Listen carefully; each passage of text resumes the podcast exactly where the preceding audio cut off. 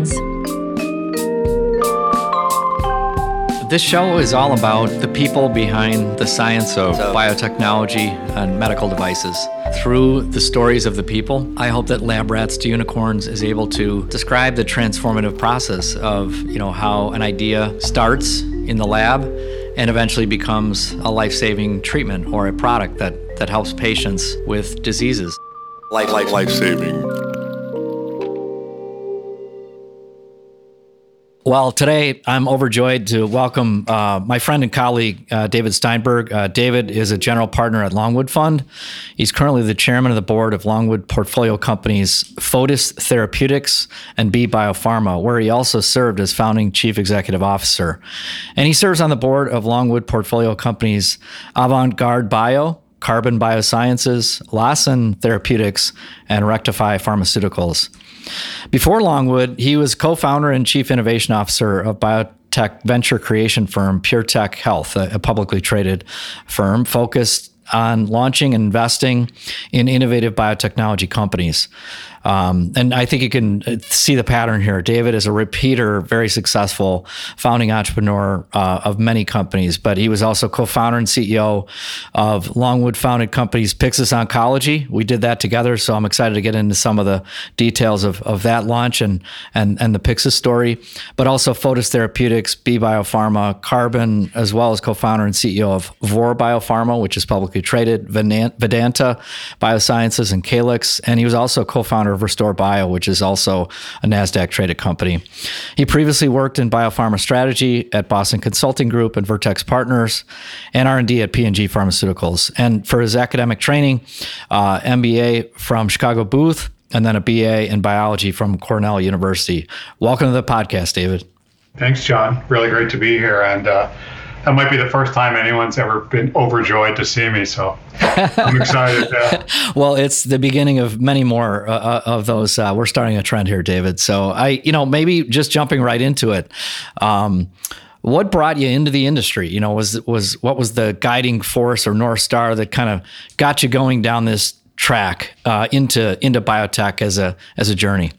Yeah, well, so I was always fascinated by life science and biology. I, when I did my undergrad, I started off more in sort of an ecology and evolution focused uh, track. And that was just based on some of the interests I had as a kid and in high school. And a lot, I grew up in Amherst, Mass. A lot of the um, role models I had, parents of my friends, were professors and academics. In fact, almost all of them. So I sort of always had in mind that a success, an example of success in life was to become an academic. So, you know, that was sort of initially what I expected to happen, and that's what I set off to do when I went to college in the biology field. As I went through the experience and as I sort of did research and did a number of internships, I realized that I liked the sort of intellectual side of the biology piece, but the, the, the deep dive research piece wasn't quite as exciting to me. So I, you know, I did a few internships in that ecology world where I was, you know, studying earthworms and spending days and hours and weeks digging up transects and digging up earthworms and counting them. And that part of it wasn't as exciting for me. So I wanted to sort of think about ways that I could um, continue down this field in biology, but more in a sort of intellectually driven way versus a lot of like hands-on you know, rolling up my sleeves. I wasn't really a lab person. I was more of a sort of question asker, question answerer hmm. type of person. Um, so that was sort of that was sort of how I got started. My first job, as you mentioned, was at P&G, so that was still in the R&D side.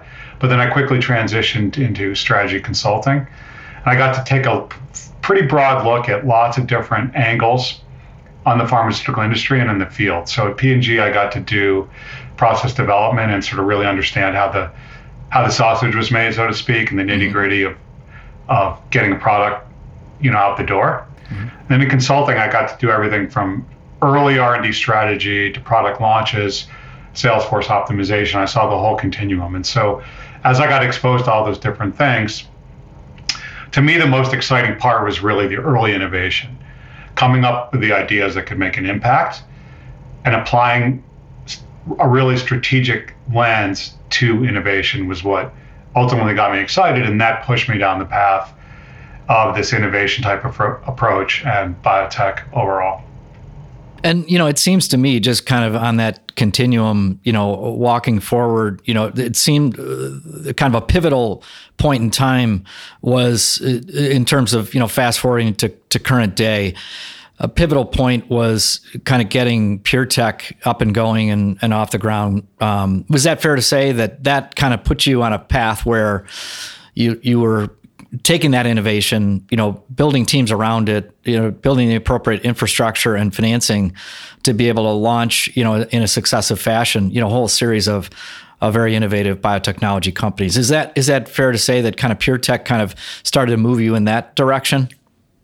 Yeah, for sure. So PureTech uh, was and is a you know one of the early venture creation type incubators started by a really phenomenal entrepreneur, Daphne Zohar, still running it to this day. Um, and so I got involved very, very early in PureTech's life cycle and helped sort of build out the model, which was really focused on streamlining and sort of systematizing entrepreneurship in life sciences, if you want to describe it like that.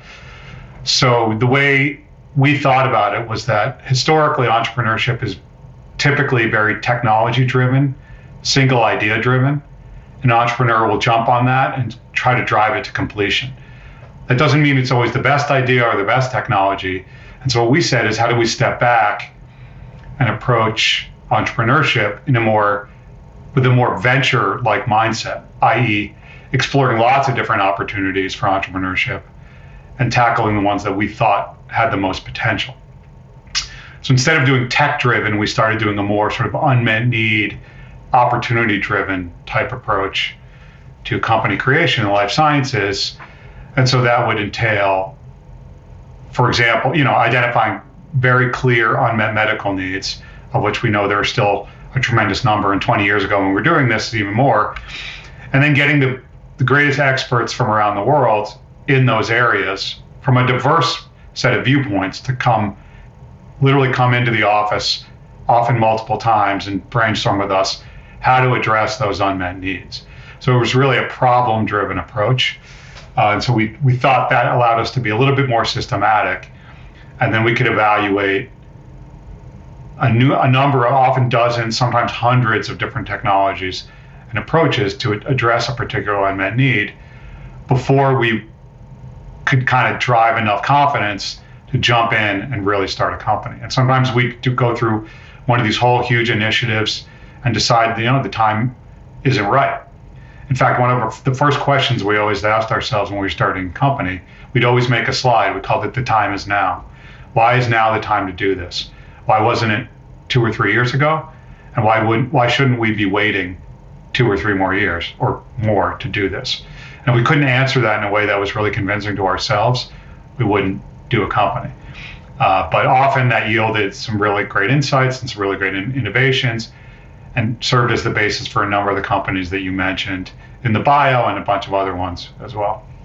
I want to come back to this in a minute, but that platform and the approach that you know was undertaken by uh, PureTech was, you know, had a lot, a lot of foresight, and and in so many ways, you know, ahead of its time. And you think about today, uh, there are so many uh, groups that are are emulating that approach um, as standard practice. And so it's just interesting to watch the evolution of the industry, the uh, the evolution and acceleration of the venture model, even to modern day. David, I don't know about you, but we even talk to a lot of pharmaceutical company groups that increasingly are looking at, you know, company creation and, and venture creation.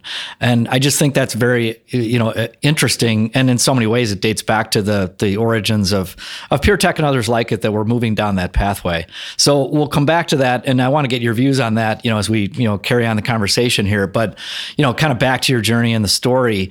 Um, was was it around the time I, I I can't recall where the MBA at Booth fit into your uh, continuum of, of development? Was that before PureTech or during, or maybe you could comment on yeah. on that? And and also just while you're at it, is it worth getting an MBA? That's a question that I know my kids ask, and there's a lot of others, you know, out there in the world that are asking the question: Is an MBA important to the future? Yeah, Booth was so I did a stint at P&G, a stint at a consulting firm called Vertex Partners, which is not affiliated with Vertex Pharmaceuticals. It was in sort of the Bain lineage. Uh, Booth was after that in '99, and then I did a brief stint at the Boston Consulting Group, and then got involved with PureTech in 2002. And with respect to the MBA, I would say for me it was extremely valuable it was a little bit of a career, you know, pivot, not total pivot, but gave me some tools that I didn't have. I think more importantly, amazing networking. I mean, as evidenced by the fact that, you know, through that ultimately is where you and I, you know, connected after a series of different events and mm-hmm. ended up starting companies together and have still have roots back there. And, you know, we do things together there in tech development and investing and all those kinds of things um, for sure. It, more specifically, if people are looking to get into life science entrepreneurship, I'd probably push more towards a, a PhD first, MD second, MBA probably a distant 3rd mm-hmm. in terms of like the things that'll prepare you the best to do entrepreneurship in the life sciences. That's just my opinion. Because life science is so complex and so hard to wrap your brain around some of the technologies and approaches you know, I feel like not having the PhD, it's not really an impediment, but it is something that makes me have to work a little harder. I don't know if you feel the same way. Mm-hmm. You know, where some of those tools that the, the PhDs that I work with have acquired have served them incredibly well over the years. So, generally, MBA, yes. Specifically, as a life science entrepreneur, helpful, but not as helpful as some other things. Yeah, no, and and to your point, you know, I think uh, one one of the most uh, inspiring parts of you know being in the business is the people you get to interact with and and um, like you I, I, love working with the scientists and the characters involved and you know what comes from their minds and you know ultimately trying to shape and uh, orient you know an idea so that it can move downstream. You know and and I would I would argue that to some degree it's it's a double edged sword uh, being not having the technical background to some degree is disarming in working with those individuals that you can only have you know deep respect and and uh, admiration for you know in that relationship. Um, I've I've I've found some PhDs working together to, you know, there, there can be some combative back and forth that, that goes with that. So it depends on the nature of what you're trying to do in the role that you're in. Um, but I think that, you know, from, from my perspective, that's been one of the positive elements of, you know, having maybe a different background, you know, in, in moving ideas forward and into the market and just watching you and, and, you know, your prolific track record. I'm sure that has to be part of it too. Just some of the people that you get to interact with. And maybe that's a good, um, um, transition point around just getting into some of the startups you've been associated with. Um, what what was one of your first startups that you kind of saw all the way through from beginning idea and then into you know the the IPO and and any any vignettes or stories around some of the early findings that you had or challenges that you had to face in in getting up you know I'm, I'm thinking about Vor or maybe Restorbio or one of those companies in the portfolio? Yeah I mean uh, I think I draw different lessons from different companies. Uh, so I don't think any one company is sort of the template, and they, they're all different, and they're all very, very individual in the way you have to approach them. I mean, I think, you know, so for example, there were one of the one of the earlier companies I started, Vedanta Biosciences, still private, but you know, has raised hundreds of millions of dollars, has multiple programs in the clinic, including programs entering phase three. Hopefully, some amazing data that's been generated, clinical data that's in New England Journal. Um, hopefully, there'll be a drug in the next few years that'll get launched. Um, that was one of the first ones that I sort of involved with early on as founding CEO and saw it through to like handing off to the next phase of its evolution. Um, a lot of the early learnings were just, you know, staying very, very focused on what your key objectives are that build value in the company. You know, when Vedanta, let me maybe roll back a little bit. Vedanta Biosciences was one of the first human microbiome companies. You know, there's there's been a proliferation of those subsequently, as with most modalities. You know, there's sort of a, a peak and then a valley, and then it's kind kind of comes trickling back. So we're in the trickling back phase now of the human microbiome story uh, with some great data and some drugs, you know, about to be approved. Um, you know, early on when you start these sort of big idea platform type companies, it's very, very easy to get lost in all the different opportunities that you can pursue. And so having that discipline early on becomes extremely important. And actually at PureTech, the way we did it is we would seed these deals with very, very small amounts of capital. And there are some drawbacks to that, of course, but there's some huge advantages in that it absolutely demands fine-tuned focus. And you really just have to you really just have to stay 100% dedicated to the things that are going to move the company forward and allow you to raise additional capital. And you have to do it in an extremely capital efficient way. So that was an incredibly important part. Really understanding, like, you know, some missteps early on, not necessarily with this company, but in early companies of trying to understand what makes a academic technology transferable to a industrial setting versus what doesn't and how to differentiate those kinds of things. And you start to get a feel for the kinds of data that you're looking for in order to make a tech you know a successful company where the tech transfer actually works mean we started every most of us in this industry have had the experience where you get really excited about a company uh, a technology put it in a company and then no one else can get it to work other than the the PI or the postdoc. So you start looking for things that you know multiple folks have replicated, hopefully in other labs. You look for things where there's lots of different data from different angles supporting it, not just one or two assays, those kinds of things. Often, if you can, you try to replicate things yourself. That's not always the case, but you don't always have the opportunity.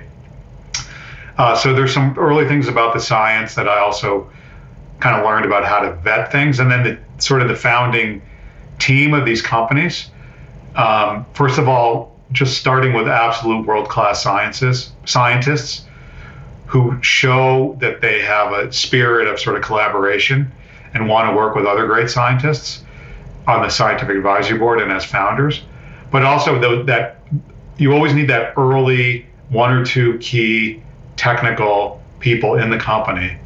Doesn't have to be like a you know a CSO necessarily, even a VP you know, you and I started Pyxis together. The first employee was, I think, a director or associate director, but the glue that brought the whole company together, right? And was willing to really dig in, do everything, no matter what it takes, to get the company started.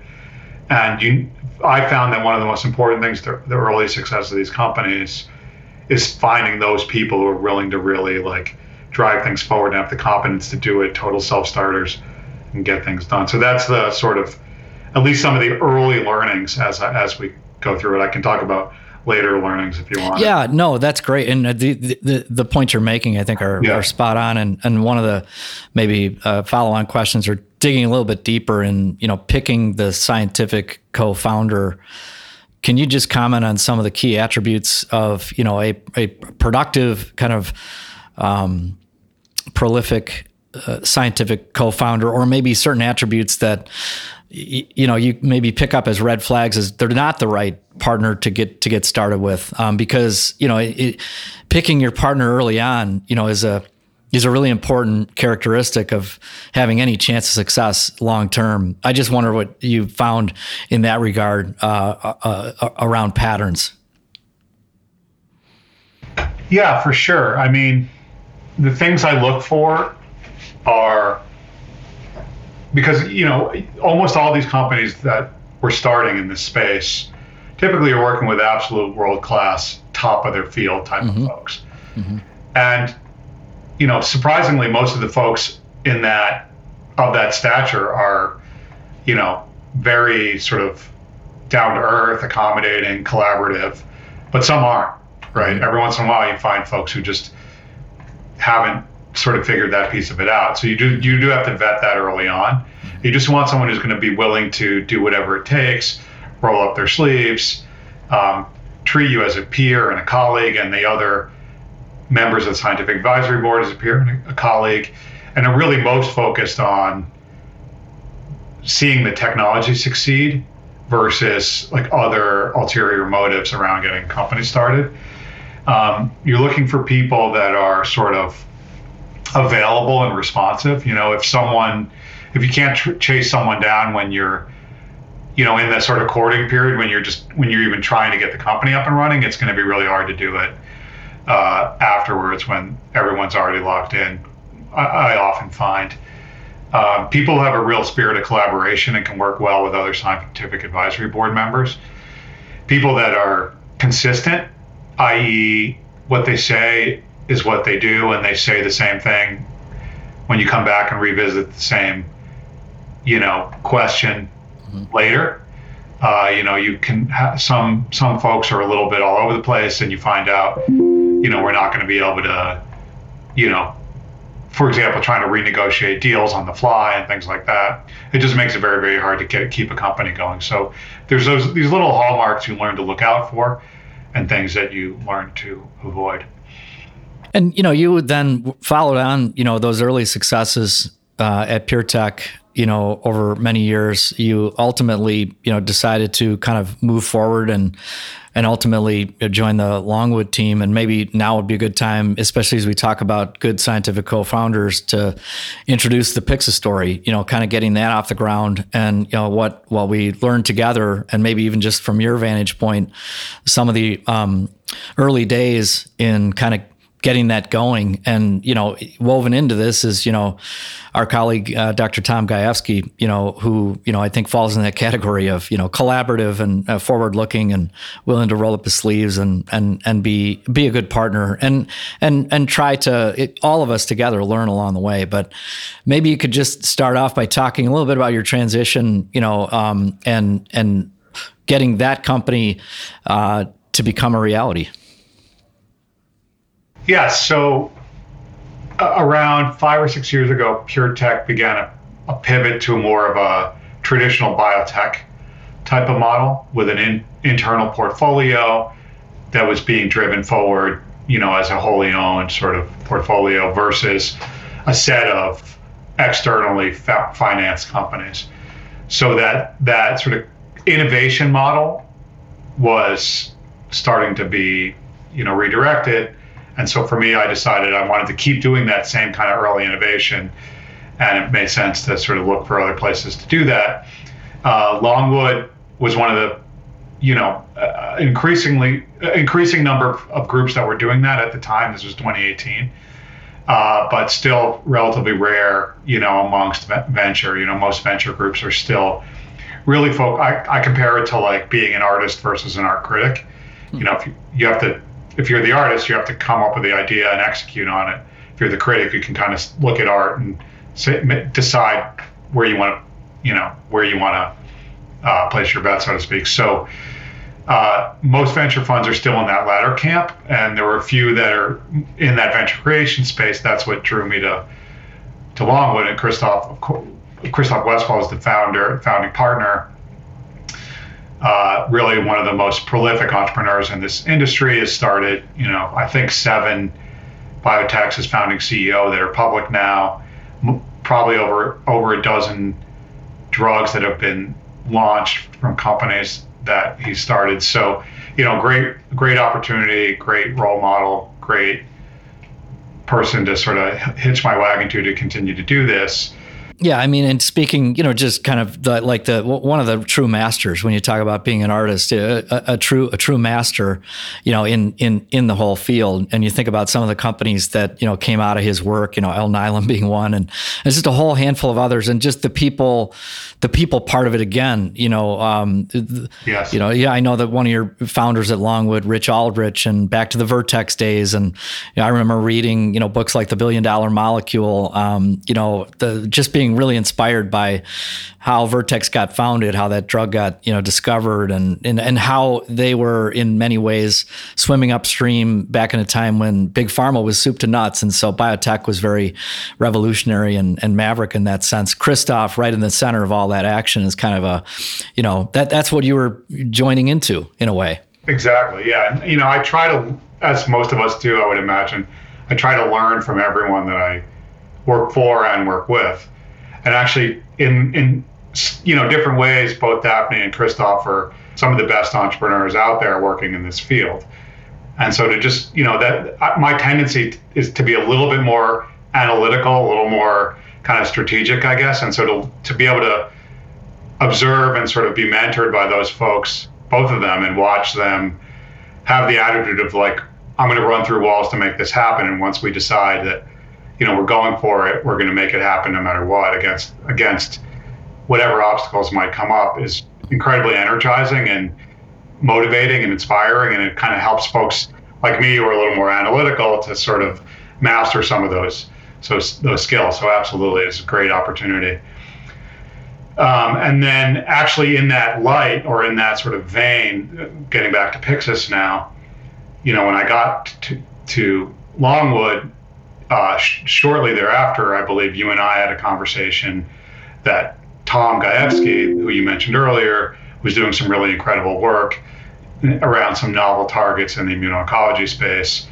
Uh, and to his credit, when I kind of brought the idea to Christoph, his response was like, "Hey, yeah, if you can make it happen, I'll support you." You know, so it wasn't it wasn't like, "Oh, I'll do it for you," and it wasn't like jump through a bunch of hoops. It was like, "Yep, go be an entrepreneur, go make it happen." So you know, you and I, John, obviously spent a lot of time together thinking about it. Spent a lot of time with Tom. Went out to Napa Valley to kind of really cement the relationship. Mm-hmm. Didn't drink that much, right? We were we kept it under control. No, we were very focused. Yeah. Very focused on the concept. exactly. Yes. Yeah. And I would say that, you know, dating back a year prior, that was, it was, I think it was a year prior to that at JP Morgan, where, you know, I remember specifically meeting with you um, at, the, at the last drop in in San Francisco, which is yeah. just a bar. I think it's probably shut down by now. But, you know, that was kind of the early origins of, hey, there could be something here you know and so then fast forward to to napa and then you know that was just the beginning you know carry on yeah, yeah. So I mean, I think we first thing we had to do was sort of align on the vision for the company, and you know everything from the strategic focus to the name. You know, we spent a bunch of time emailing, brainstorming names. Had to change the name a couple times, as you often do. Um, getting our, you know, economic deal worked out amongst the various groups, all those kinds of things, and then you know went out and sort of started pitching the story externally. So, you know, it's a pretty high degree of difficulty actually what we do at Longwood um, and what we do with Pyxis, which is typically you're taking an ap- academic technology and more often than not, we're not doing a sort of a seed round. We're going straight into a Series A, and that was in fact the model we pursued with Pyxis. And we got some great other co-investors to join us alongside uh, Agent Capital, uh, Leaps by Bayer, Ipsen, Longwood, of course, was involved. Um, and then, you know, we're able to close that round and get the company financed. Got our first couple of early employees, like we talked about before, who could really then get everything stood up and get the company up and running and off the ground. And uh, I think the, one of the most important things, of course, was getting the CSO at the time, Ronald Herbst, and the CEO, Lara Sullivan, on board, all sort of within three, four, five months of when we got the company financed, and handing it off to, rather than you and me, the sort of dilettantes trying to run it, the experts who do this for a living, mm-hmm. to really run it and drive it forward. And they did an incredible job of both advancing the IO programs, and Lara had a very expansive vision of how, do, how does she more broadly go after, and how does the company more broadly go after oncology, and so brought in some, some ADC programs as well that were a little bit later stage that could drive the company forward.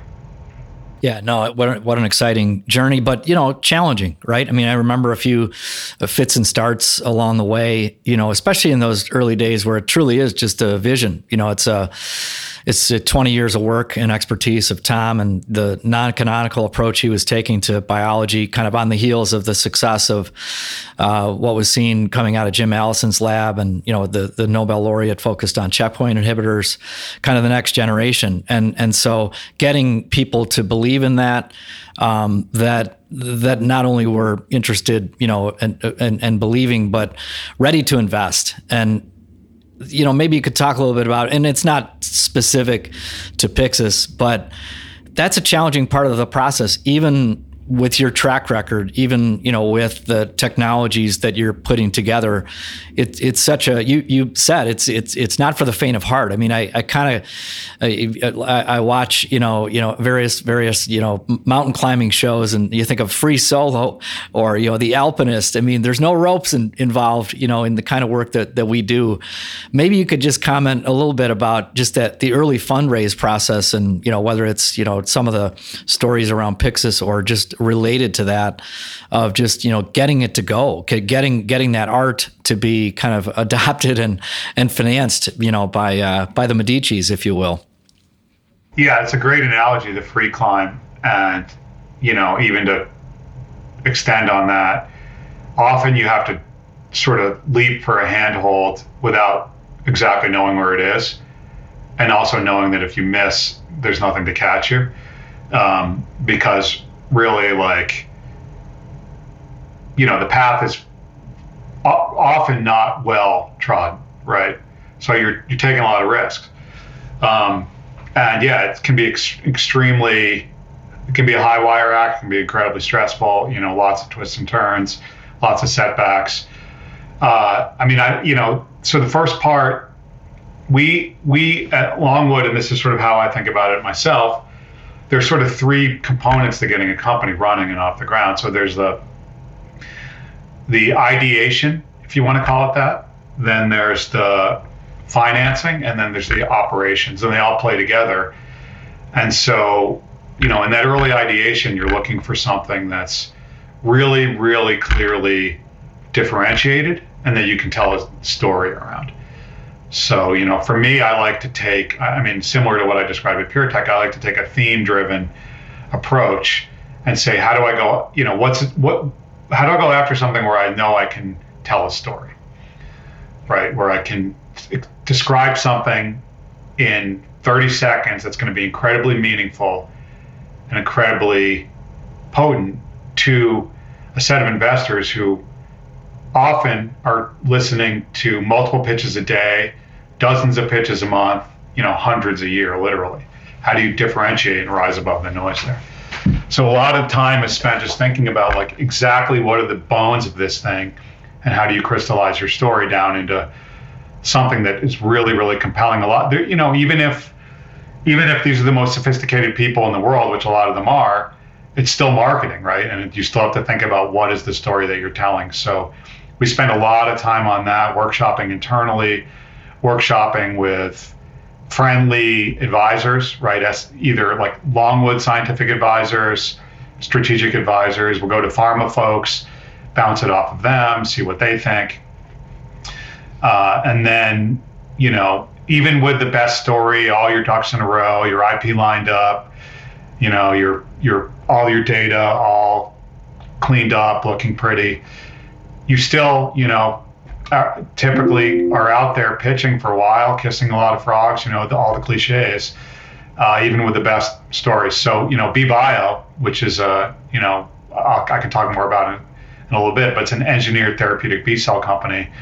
Incredible technology, amazing academic founders, really transformational. Like I, I believe this company actually has a chance to to be incredibly transformational in the biopharma world. It's engineered therapeutic B cells, so I can apheresis your B cells, both where we have autologous and also allogeneic, put in any protein I want, give it back to you without any preconditioning, and these will go home to your bone marrow and, and mm. express protein for long, long periods of time. So you can imagine there's almost an unlimited number of things you can do. Incredibly potent technology with great founders. All the academic work's incredible. Still, you know, that was a long process, lots of pitches lots of no's. You know, people can say no, investors can say no for many, many, many reasons. And some of them have to do with exactly what you're doing and what your company is, but some of them have nothing to do with it, right? So you got to find the right people, the right match. And then, you know, eventually we put together, of course, an incredible syndicate on Be Bio with RA and Atlas leading it, Longwood, Alta Takeda Ventures came in, you know, Arch led the B, brought in a bunch of other investors, so ended up being a, a, a really nice trajectory and progression. And they're actually getting ready to go into the clinic pretty soon. Uh, but you know, still a ton of work getting that thing off the ground and getting it launched. And you know what you described there is kind of it's kind of crazy it takes a bit of a crazy person. I don't is that in your in your dna like why why keep uh, coming back? It's almost like a surfer you know swim out to the swells you know ride the 100 foot wave and then get get to the surf but then go right back out again. You know what is there something uh, in us that uh, why do we keep going back uh, out there? What what is it that uh, that that causes that? Because uh, what you're describing there too is you know building a biotech company is a little bit more like a relay race in the way you're describing it. You know, you're passing the baton off to another set. In in the case of Pyxis, we were so lucky to have Lara Sullivan pick up the baton and move it forward into the public company that it is today, and you know, with a great future with you know three compounds and you know in, in the clinic and and whatnot. But if you if you look at that um, there's there's a whole series of downstream players that you know we helped get get going, but why do we go back upstream? Why, why don't we just keep going along with the with the wave? I don't know. Uh, what are your thoughts? Yeah, I mean, I think it's it's sort of the it's a combination of things for me. And first of all, I mean, I have I've thought about this a lot because, you know, if if I ask myself kind of my core personality traits, handling like rejection well is not one of them. It really is not. Mm-hmm. And yet, you know, like when I when I'm out pitching one of these companies, you you'll get you can get 50 no's for the best company. Mm-hmm. You know, and so you have from friends have, from friends from that friends, perhaps have even you funded you before. Well, you've done yeah. other deals with before. Yeah. Yep. You have you know you have drinks with, hang out with at J.P. Morgan. You know you play pickleball, whatever, right? Um, and so you have to I, mean, for me, part of it is personal. It's like I think it's actually good. I don't know training, right, or self control, self discipline, or whatever to learn how to get that kind of feedback and adjust to it. Mm-hmm. And part of it is just the the excitement around innovation. Like mm-hmm. some of these technologies are so cool, mm-hmm. and so mm-hmm. potentially transformational, and it's so important that they actually get out there and see the light of day that it's like this has to get done. Like some, this must be done, you know. And so, even though there can be some personal, uh, for me, it's even like some anxiety involved with it, et cetera. Yeah. Like it kind of needs to be done, you know, for yeah. society and for, you know, our our limited partners and for everything else. Right, we've got to drive these things forward. So. Um, I think it's I think it's a combination of both uh, self-learning and also just that re- relentless like excitement about like what what's innovative what's the next thing where can we really make a difference? So back to your phrase this must be done. You know can you comment on things in your mind that you know you're really you know excited about just thematically you know as you look out over the next decade? You know what are some of the areas that get you really excited about you know, where the next company might come from and what it might focus on or different different areas of of, uh, of focus yeah, so one, I, I definitely feel like B Be Bio is one of those where if we can create basically pro, pretty benignly administered protein factories that can admit that can um, release almost any protein we want and persist for months or even years, I think that has transformational potential. Another area we're looking at at Longwood that we have some companies brewing, but we haven't announced anything yet is what I describe as taking genetic medicines and converting them into small molecules. So finding ways to to effect the downstream complex biology you would with a genetic medicine, like a CRISPR-based approach or a cell therapy, and doing that with a small molecule. And you know, it sounds it sounds cool when you say it that way. Of course, it's very, very, very hard to do.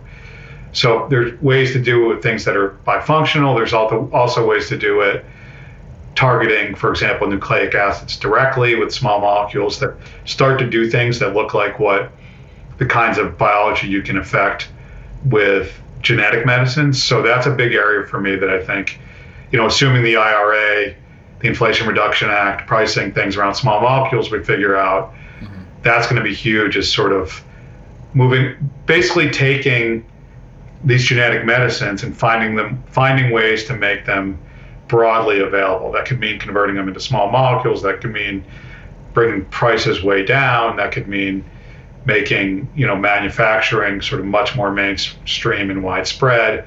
There are lots of groups working on those kinds of things, but basically, these kinds of complex, elaborate gadgets, if you want to call it that, being accessible at prices that are broadly population uh, acceptable. Yeah, yeah, very, very cool. Yeah, and just just for the listening audience, the IRA, Inflation Reduction Act, among many things that it is doing um, through the federal government, um, one of the real challenges that it's imposed on the biotech and pharma world is um, it, it is disincentivizing innovation around conventional small molecule therapeutics, as David has talked about a number of times. These are drugs that um, we've relied on for you know a greater part of a over a century using organic synthesis and chemistry to make these molecules that you know are are, are life saving drugs today. There's an economic disincentive to doing that, and so hopefully we can find a way to you know um, amend or rectify that um, so that you know all kinds of drugs, including cell therapy, gene therapy, biologics, uh, that that maybe are a little bit more uh, positively incented through the Inflation Reduction Act, can can move down the stream.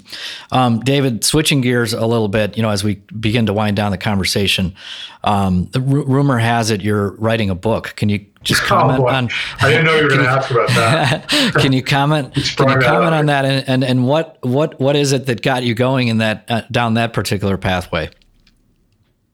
Well, I guess this will sound a little nerdy, but I guess in this industry we're all a little nerdy in some respect or another. Uh, yeah, around the beginning of COVID, when I was spending a lot of time sitting at home and you know, you could go outside and exercise, but you really couldn't socialize. There weren't a lot of other things you could do. I'd always had this book rattling around my head. It's in the sort of epic fantasy, swords and sorcery realm. And so I just, you know, started on Saturday mornings when the rest of the family was asleep early in the morning. I'd get up and just bang out some, you know, some prose. And it sort of snowballed on itself and I ended up cranking out a, about 110,000 word book, which I, I'm really proud of as I started d- digging into publishing it's extremely, extremely difficult and extremely competitive. So it may just be something that myself and you know my five best friends read, but nonetheless, it was incredibly rewarding. And if I ever have you know time to really, really dive in and polish it, maybe someday you'll see. Uh, book. Well, as you know, I hope I'm amongst you know one of the five that gets a gets yeah. a copy of that. I'll send you a, I'll send you a, a proof, John. Just bear in mind that it's sort of a beta a beta read. no, that that's great. Yeah, and you know, I think, you know, as as we look ahead to the future, you know, one of the things I'm genuinely excited about, and again, to to use that word, overjoyed. I mean, I think the audience understands why I'm overjoyed to to talk to my friend David. But you know, one of the things that you know on the on the uh, personal side, you know, as Portal has expanded, we're just um, really thrilled about you know opening a site now in Dorchester in Boston, and hopefully you know being nearer to David, nearer to Longwood Fund, with the opportunity to to swim out to the swells again and build a company, build it in uh, you know in a space that you know will be collaborating and adding value to you know future Longwood companies in that particular ecosystem. You know, as as as you know, David, you know. Um, Portal is is really focused on many things that that Longwood is focused on, but facilitating it, adding that dimension of of physical space in addition to the the capital and the and the team building that goes into building a great biotechnology company. But I think what I've found in the journey and what I love about the process um, uh, like it or not, is the the building process and the risk that goes with it. Um, but there are others like us. You know, you mentioned employee number one. Um, it's fun to see people come back to the nest, if you will. So Janina Ver- Varia, being one of those founding employees of Pyxis, found that same you know uh, pattern in her her own journey. You know, working at Pyxis through the IPO, being integral to the team, but then wanting to get back to the to the startup phase. So we're not alone in that in that regard, David.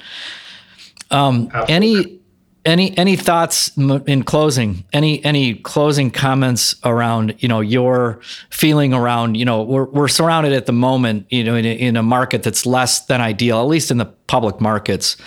What what kind of um, words of wisdom do you have uh, to kind of the next generation of entrepreneurs, you know, whether it's a new faculty member, you know, someone that's, you know, aspiring to kind of, you know, walk in your shoes, you know, with an MBA or with a business background, words of wisdom, you know, to think about today as it relates to the, the future of biotech? Do we stay with it and keep going or, um, you know, do we, do we have to be, um, you know, is, is this something that, you know, that the anxiety is, is, is too much to, to carry on?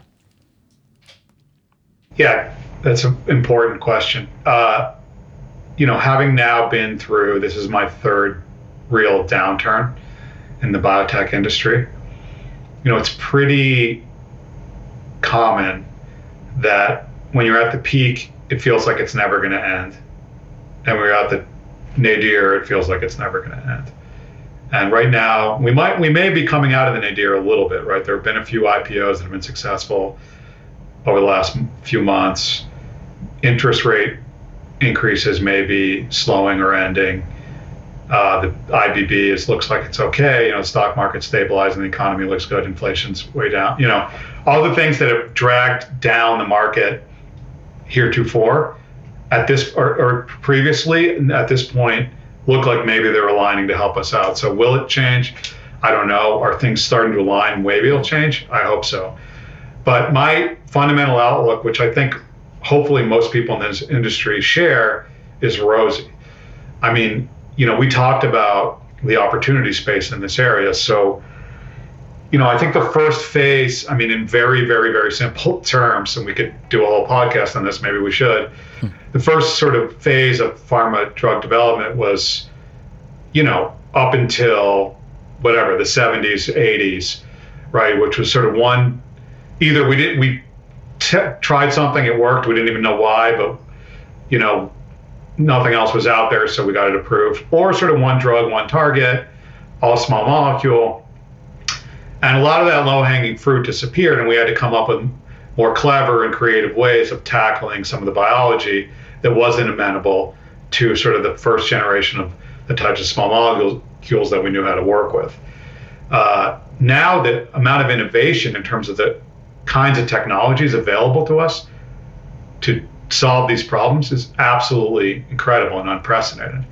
I mean, in 2012 ish, we thought CRISPR was, you know, a once in a lifetime breakthrough. Now there are dozens of known CRISPR type enzymes and probably hundreds out there, including in different, you know, in eukaryotes, prokaryotes, all different. So the proliferation of technologies to solve these problems is absolutely incredible. So what we're going to be able to do is take some of these things that are super expensive and nichey, focus on rare diseases, and drive the price way down, drive the accessibility way down, and drive the applicability way up. And if you look at what's going on in the world, you know the burden of disease is still rising at like unprecedented rates. Spending on drugs in the U.S. and around the world is still growing dramatically. Innovation is at all-time high. So kind of all the you know startups are still happening at a pretty incredible rate. You know, lower than maybe 2021, but higher than any time before it's let's say 2018. So the core driving force is still there of the need to address human health. The core technology and underlying opportunity is still there. When the market will figure that out and realign, none of us can know, and you have to have sort of the fortitude to go through it. You know, be fearful when others are greedy, greedy when others are fearful. I think that's from Warren Buffett. But you know, it's just time to sort of buckle down, fight your way through it, and wait until things open up again. Hopefully in the next six months, but almost certainly, you know, sometime relatively soon. I love it. I love your vision. Love the characterization. I believe in it myself. I feel lucky to have you as a friend, and I'm excited to have you back on the show at some point in the future and dive deeper in some of these subject areas. And uh, equally importantly, you know, look forward to continuing to collaborate. So I admire all your work, and I know our audience will really enjoy hearing your story. Yeah, this is great. It's been you know pleasure starting companies with you. Hopefully, now that Portal's in Boston, we can do a few more. And uh, yeah, I really appreciate you having me on the show and look forward to future conversations. All right, David. Thank you. Take care. Thanks for joining us today. It was another great episode. I hope you enjoyed the conversation with our guest today and were inspired the way I was. Looking forward to reconvening again in two weeks. Please visit our website at labratstounicorns.com. We welcome any of your comments, feedback, ideas. If you want me to ask certain questions of guests or you have ideas, of people that we should be interviewing. That is all. Goodbye.